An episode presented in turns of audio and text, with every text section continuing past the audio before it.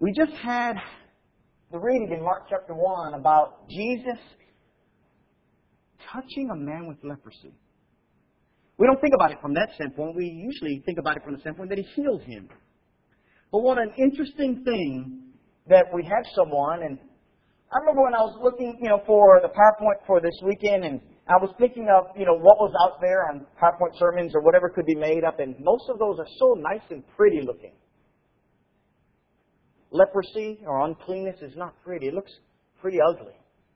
And some might think it too graphic. But I want you to know something about this picture that in the next few minutes will stand out from a spiritual standpoint.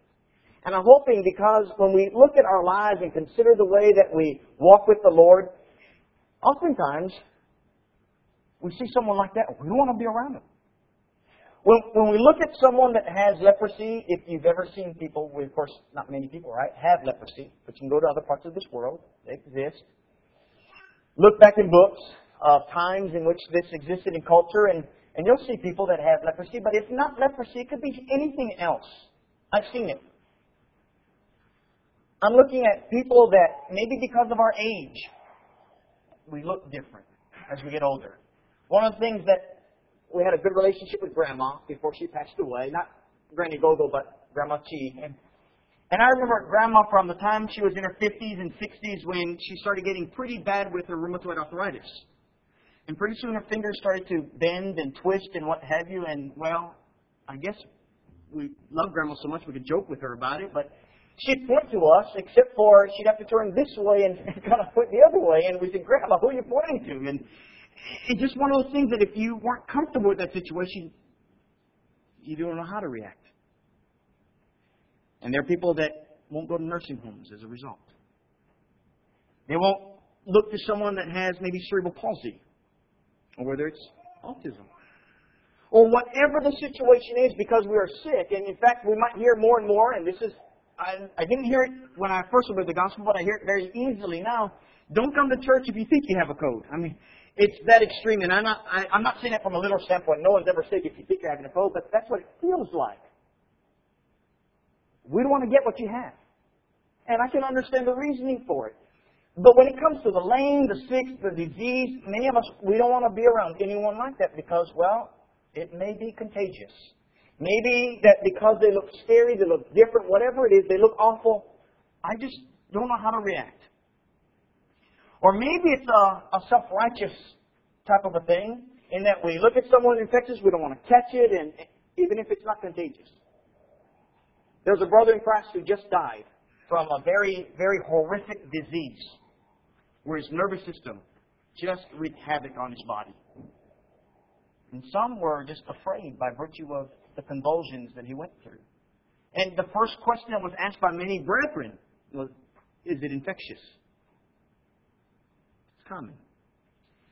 When it comes to these things, I believe that we get to a point that these are individuals that are quote unquote untouchable. We just aren't around them so much, so easily. This has happened in congregations that I've worshiped with over the last 20 years I've been in the Lord. There was a particular brother in Christ that, because of his hygiene, he sat alone. Because I don't like the way he smells, was the statement. Or that he was presenting himself in a very different way than what we consider normal as far as social behavior. He was untouchable in, in many ways. And that's the case too often. But the thing is that when we look at these things from a spiritual standpoint, sometimes we look down upon others in the same vein from a spiritual matter.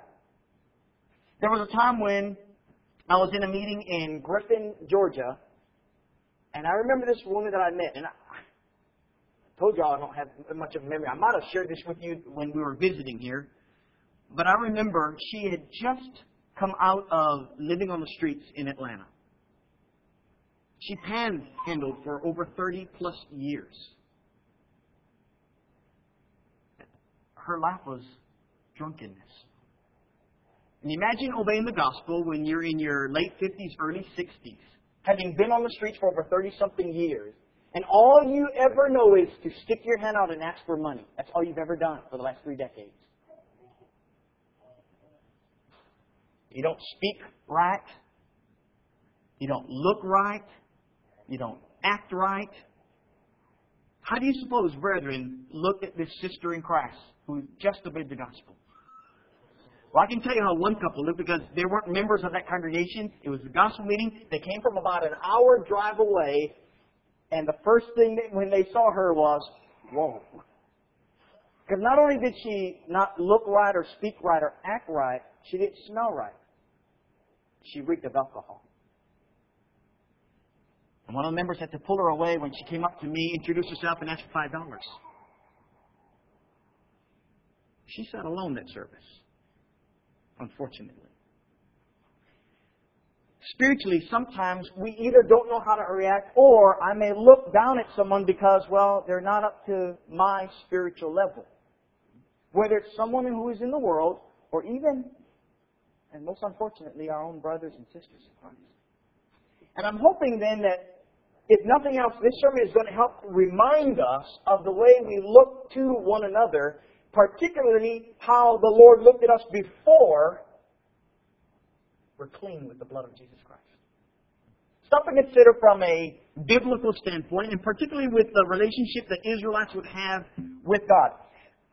We do this journey through the Bible thing, or I, at least I would teach this journey through the Bible with someone who said, I want to kind of get this overall picture of the Scriptures. And so we, we have, in similar vein with what Bob and Sandra Waldron had in Athens, Alabama with, with their uh, 17 periods of the Bible, we can break things down systematically. But one of the things I think about when, when I look to the book of Leviticus is this concept of holiness. This concept of being clean from a ceremonial standpoint, so that if you look a certain way or you're classified as being unclean, this is what you need to do to be clean. And it does not necessarily deal with sin. For instance, when you look at the scriptures, you can look at Leviticus chapters 13, 14, even go back to chapter 11 and 12 for that matter, chapter 5 for that matter, it deals with various uncleanness, whether you're touching things or what have you. But one of them was with leprosy. And having leprosy was not necessarily associated with sin, although Miriam might come to your mind. But think about that. You have leprosy however you got it. And it was contagious. And when you had this leprosy, according to other passages in the scriptures, you would have to declare yourself unclean before others. Imagine living in a city and people were walking near you, you would have to say to them, Depart, unclean. And people would not be around you as a result. If you had leprosy on you, you after, you try to get yourself clean according to the teachings in Leviticus 13 and 14, you would go on the seventh day to see the priest. And he would declare whether or not you're clean or not. And you would go back a second time if you're not clean. Another seven days later. And after a while, if you continue to have it, you're walking in this uncleanness, you're regarded as unclean. That's your status in life. And when you're unclean, you're outside the camp of Israel. You could not remain in the tent because you would cause others to become unclean with leprosy. Well, there might be another situation like women. When giving birth. When giving birth with all the blood that comes out, she was declared for the seven days as unclean. And then after those seven days, she would go through the purification. She would have to wait another 30 days if she had a son, or 60 days if she had a daughter. She went through the time of purification but she needs to become clean again. There's no sin in having a child. But she was looked at as unclean. And during that time, the, time of being unclean, she would be outside the camp. Whatever it is, there's all kinds of scriptures dealing with what happens when you are unclean, whether you eat something unclean or touch something that is noted as being unclean. Certain animals, if you will. So here, Leviticus 5, you were taught to stay away from those who are unclean. Now, imagine with that mindset that you have. This is just ceremonially unclean. Imagine the view that began to, to grow out of that mindset so that people would look at people with leprosy and not only are they just unclean, but this attitude of, I don't want anything to do with you. Not a matter of, well, he's unclean ceremonially. I cannot be with him, otherwise I'll get it. But beyond that, this is someone that is to be loved. This is someone that needs to be cared for in some way that is possible. And so we have this attitude. And by the time we get to Jesus, many people who were looked at as ceremonially unclean were classified with sinners. Classified as sinners. In fact, they were grouped along with sinners. You don't have fellowship with the sinners, of course, you don't have fellowship with those who are unclean. That's this mindset. And so when you get to a passage like Luke chapter 10 and you have that, uh, story of the Good Samaritan, that parable, remember how you had this priest that walked on one side of the man that was half dead on the road? Passed by, right? The next person, the Levite, passes along on the other side of that half dead man. Doesn't do anything to help him. Here's someone who's half dead. If I check to see if he's dead, and he is dead, what does that make me? Unclean. At least until this evening. But I'm not so much as willing to help this person because they're unclean, potentially unclean. No telling there are other facets that come to our mind, like maybe you might get robbed along the way. You yourself might, that might be just a setup right there. Whatever the, the thinking, no doubt, one of the things that would come to the religious person who is supposed to be clean, who would be on duty, if you will, and I don't think these men would have been on duty if they were walking away from Jerusalem, but here they are, passing along this man. They wouldn't want to touch it. With that in mind, Let's go back to Mark chapter 1. And I want us to actually look at this text again and see just how amazing it was that Jesus healed this man of leprosy. Look again at Mark 1. Now, a leper came to him, imploring him, kneeling to him, and saying to him, If you are willing, you can make me clean. What a great concept that this person has of Jesus, that he has that kind of conviction that he would be willing to go up to Jesus, knowing that if he's unclean, he is supposed to say to everyone, Depart from me, unclean. Yet he comes nonetheless. Then Jesus, moved with compassion, stretched out his hand and touched him. He said, I'm willing, he claims. Imagine the people that were around. Imagine the people that would have witnessed this, whether it be his own disciples or any other bystanders. What do you suppose would be on in their minds? What comes to my mind, and the reason why we can look at a passage like Matthew 11 and other texts, is imagine one of the, the Jews that would be there, maybe a Pharisee, maybe someone who is a lawyer, and someone who knew the, the nuances of the law, you know what he would say? Number one, that man with leprosy should not have come to Jesus. Number two, Jesus should not have touched that man with leprosy. Does he not know he's unclean? Surely if he was a man of God, he would know that. Jesus did know. Yet he reached out his hand and touched this man who was unclean. Better yet, he healed him that tells you that God's power is behind the action. That tells you that God believed it to be okay, so to speak, that He would allow His Son to go and touch someone that, according to the law of Moses, would have been unlawful. Now, we're not promoting unlawfulness. What I am saying is, He's even Lord over the law. He is lawgiver. He's our Savior. He's our King. He's our Creator. And here's this man who comes up and asks him, If you're willing, you can make me clean. And Jesus did so. Now look at Matthew chapter 11. And notice the, the text here in this reading. Remember when, when John the Baptist, by now he is in prison, but he wants to know, is this person I've been hearing about, is he in fact the Messiah? Is he the Christ that was spoken of to come? So it came to pass, verse 1 of Matthew 11, when Jesus finished commanding his twelve disciples that he departed from there to teach and preach in their cities. And when John had heard in prison about the works of Christ, he sent two of his disciples and said to him, Are you the coming one, or do we look for another?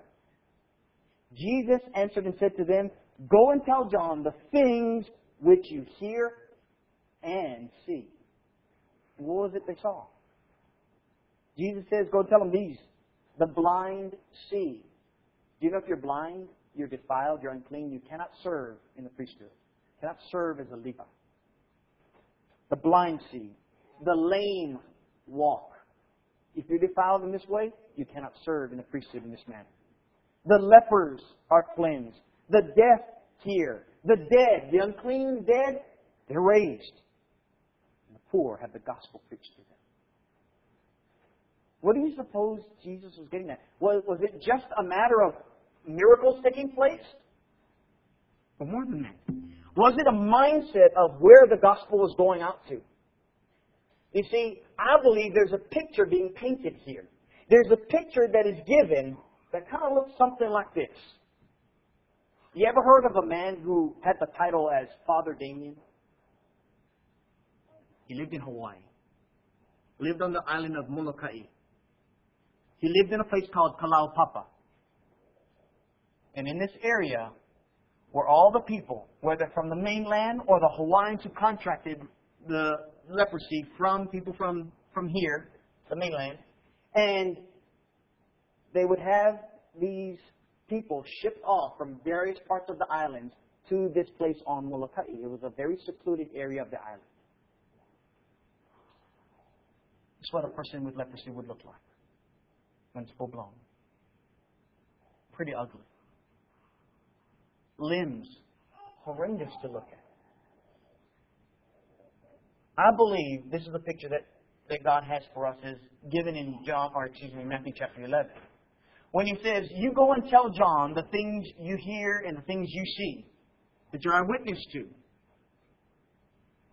The unclean are clean.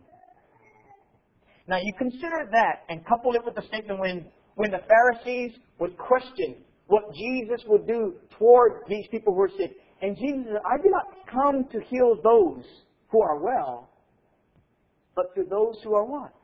In need of the great physician. Those who are sick. Those who, in essence, are unclean. He came to heal sinners. That's the point. You know, if you think you are right with God, do you think you need to be saved from your sins? If you think you're well, no, only those who come before us, like during the invitation, when we have our, from a tradition standpoint, we come forward at the very end of the sermon, and we're asking people to respond to the gospel call. Only individuals that understand in their minds that here's an opportunity for me to have my sins washed away through the burial and baptism into Jesus Christ. The cleansing that takes place by an answer of a good conscience. You don't come unless you have that conviction. You're not baptized into Christ you're doing a one-on-one Bible study on this. You're convicted that you're lost in your sins and you need to be healed of those very sins. This is how God views us from that spiritual standpoint without the blood of Jesus, without that healing blood. So when we look at it from that standpoint, hopefully it helps us to understand the way we will view other individuals. And so, what, excuse me, let me go back here.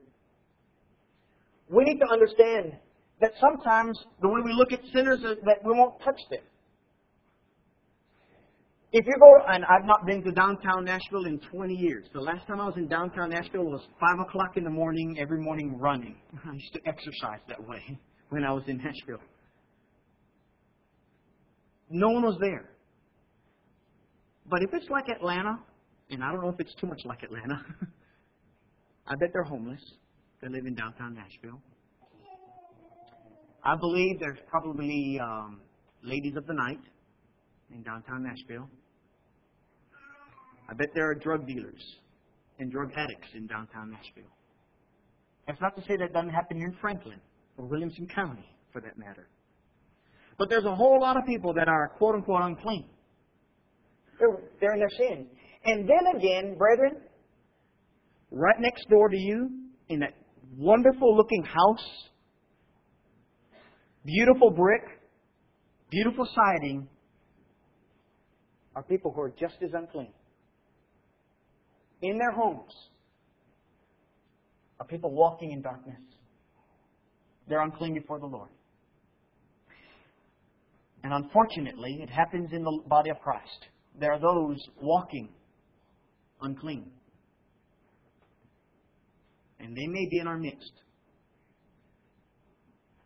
We might have brothers and sisters in Christ, unbeknownst to us, but known to God, that are unclean, walking in sins.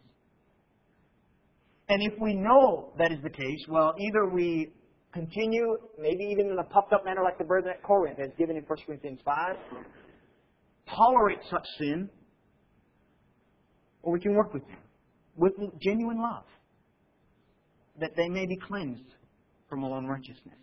But the thing is, many aren't even willing to touch the unclean. What I'm so encouraged with, I'm so glad David had mentioned the letter that Jason had written. That brethren are willing to go see our brother who's been incarcerated. But there may be those who are incarcerated in a whole different way, spiritually speaking, that we may not be willing to go and see. You know, until that fellowship is withdrawn, we with great love should be quote unquote touching, if you will, from a spiritual standpoint, the way Jesus reached his hand out to these brethren.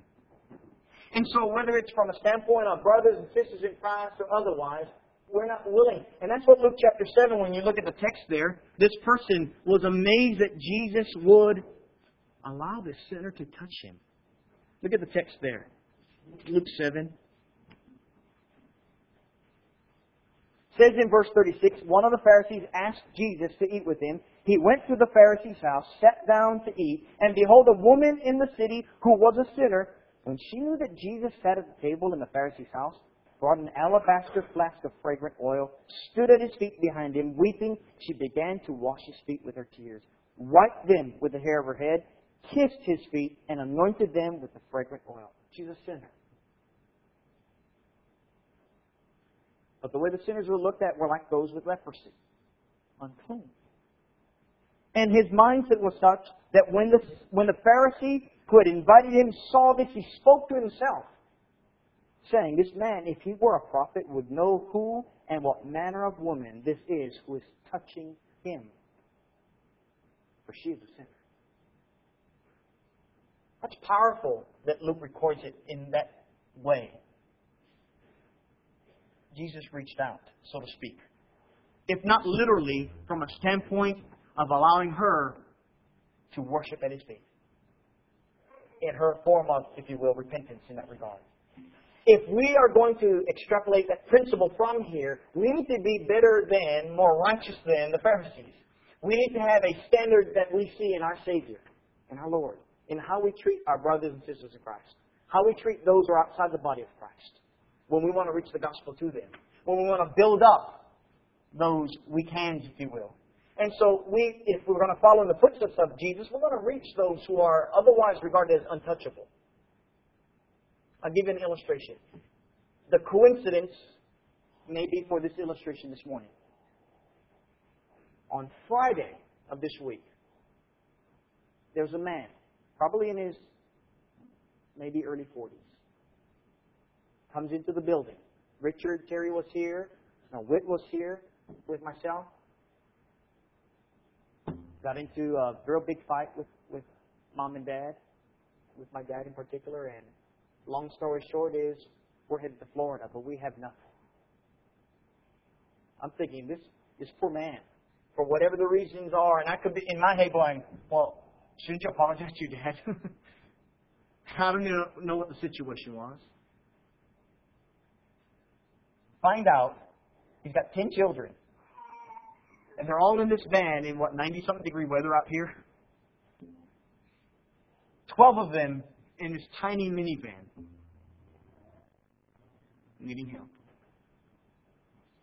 Well, you know, don't you know that if you would just live right, you wouldn't be in this situation? Oh, I didn't say that to him. But there's some that would think that way. And that could very well be true.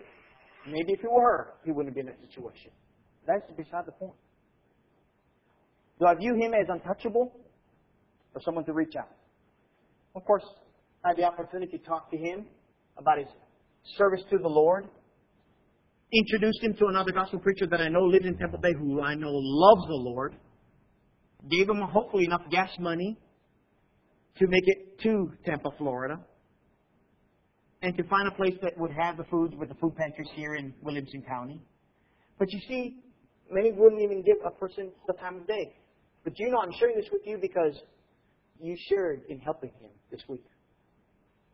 Thankfully, our elders admit we have certificates that brethren have contributed money to so that if someone is in need, you help them. Brethren, you helped him. You helped the family this week. You touched their lives, so to speak. It's a wonderful thing.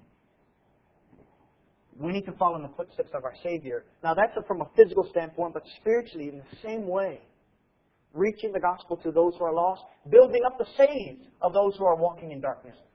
This is the way we follow in the footsteps of our Savior. It's so important that we do that.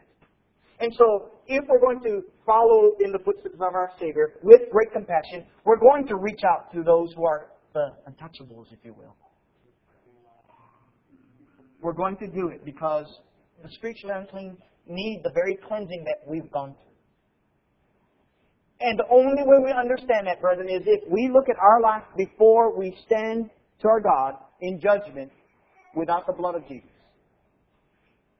How many of you could actually stand before Him? How many of you even feel like you could? If you raised your hand, I would really question your understanding of God's Word, first of all. No one can stand before our Lord.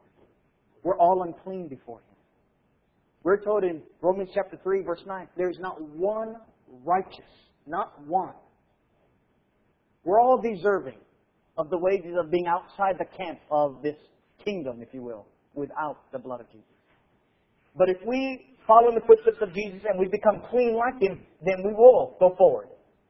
And we're actually going to hold the hand, if you will, of the lame. We're going to make the paths straight, if you will, for the feeble knees and be cleansed. That's what we're going to do. In fact, when we live this way, brethren, when we help our brothers and sisters in Christ who are in need, from a spiritual standpoint as well as the physical, but help them in this regard, we're doing the very thing that the gospel talks about loving our God and loving our neighbor. That's what we're doing. But what's real nice to understand is that when you live this way, you are clean. Didn't Jesus say that to his disciples in John 13 when he was reclining with them as they had partaken of that supper? And remember, after Judas, who was unclean, by the way, had gone off to do his deed, he said to his disciples, after Peter had said, Lord, well then clean me. He said, You are already clean. That's what happens when you walk in the light. That's what happens when you're a doer of the Word of God, when you walk by faith, when you follow in the footsteps of our Savior, when you follow that example that He had given in John 13. Brethren, this is the way we need to be living every single day. And it's a joyous way of living. It changes the way we look at each individual. We look at sinners and say, well, that's me without the Lord. No matter how righteous I try to live my life, no matter how clean I try to live from a spiritual standpoint, I still fail. And you do the same. It's a matter of whether we admit it or not. And if we understand we're all in the same situation, then we can empathize with, and maybe even at times sympathize with those who are walking in uncleanness while we may be clean ourselves. But we'll understand, and we'll have that compassion. And when we do that, we'll be reminded of how our Christ cleansed us from our sins, from our impurities, and how we can help others in our walk with the Lord. I want you to know that if if you're walking in sin, you're dirty right now. You're unclean. But you can be clean by the blood of Jesus.